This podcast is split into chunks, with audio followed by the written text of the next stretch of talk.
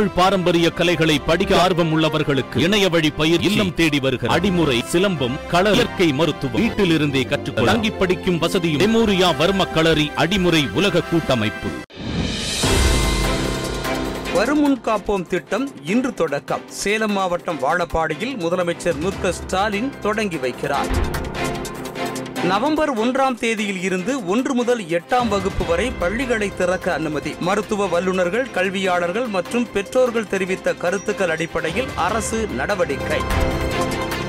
தமிழகத்தில் தளர்வுகளுடன் கூடிய ஊரடங்கு மேலும் ஒரு மாதம் நீட்டிப்பு. அக்டோபர் முப்பத்தி ஒன்றாம் தேதி வரை அமலில் இருக்கும் என முதலமைச்சர் மு ஸ்டாலின் அறிவிப்பு. நீட் தேர்வை ரத்து செய்ய கோரி உச்சநீதிமன்றத்தில் ரிட் மனு தாக்கல். பல்வேறு முறைகேடுகள் நிகழ்ந்திருப்பதாக மனுவில் தகவல். சென்னையில் செவிலியர்கள் நடத்தி வந்த போராட்டம் வாபஸ். பணி நிரந்தரம் குறித்து திங்களன்று அமைச்சருடன் பேச்சுவார்த்தை.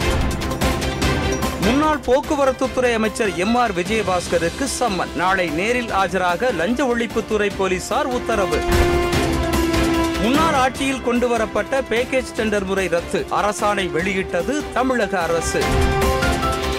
ஸ்லிப் இல்லாதவர்களையும் வாக்களிக்க அனுமதிக்க வேண்டும். ஒன்பது மாவட்ட ஊரக உள்ளாட்சி தேர்தலையொட்டி தேர்தல் அலுவலர்களுக்கு அறிவுறுத்தல்.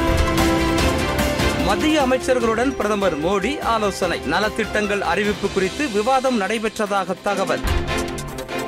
மகாராஷ்டிராவை வெளுத்து வாங்கிய கனமழை. கனமழையால் மின்னல் தாக்கி பதிமூன்று பேர் உயிரிழப்பு.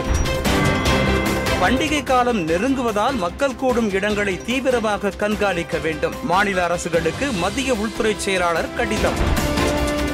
சர்வதேச விமான சேவைக்கு மேலும் ஒரு மாதம் தடை நீட்டிப்பு. விமான போக்குவரத்து இயக்குநரகம் அறிவிப்பு.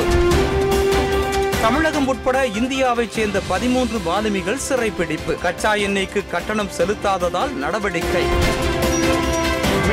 கார்களை உலகளவில் இன்று அறிமுகப்படுத்துகிறது ரோல்ஸ் ராய்ஸ் ஒருமுறை சார்ஜ் செய்தால் ஐநூறு கிலோமீட்டர் வரை பயணிக்கலாம் என தகவல்.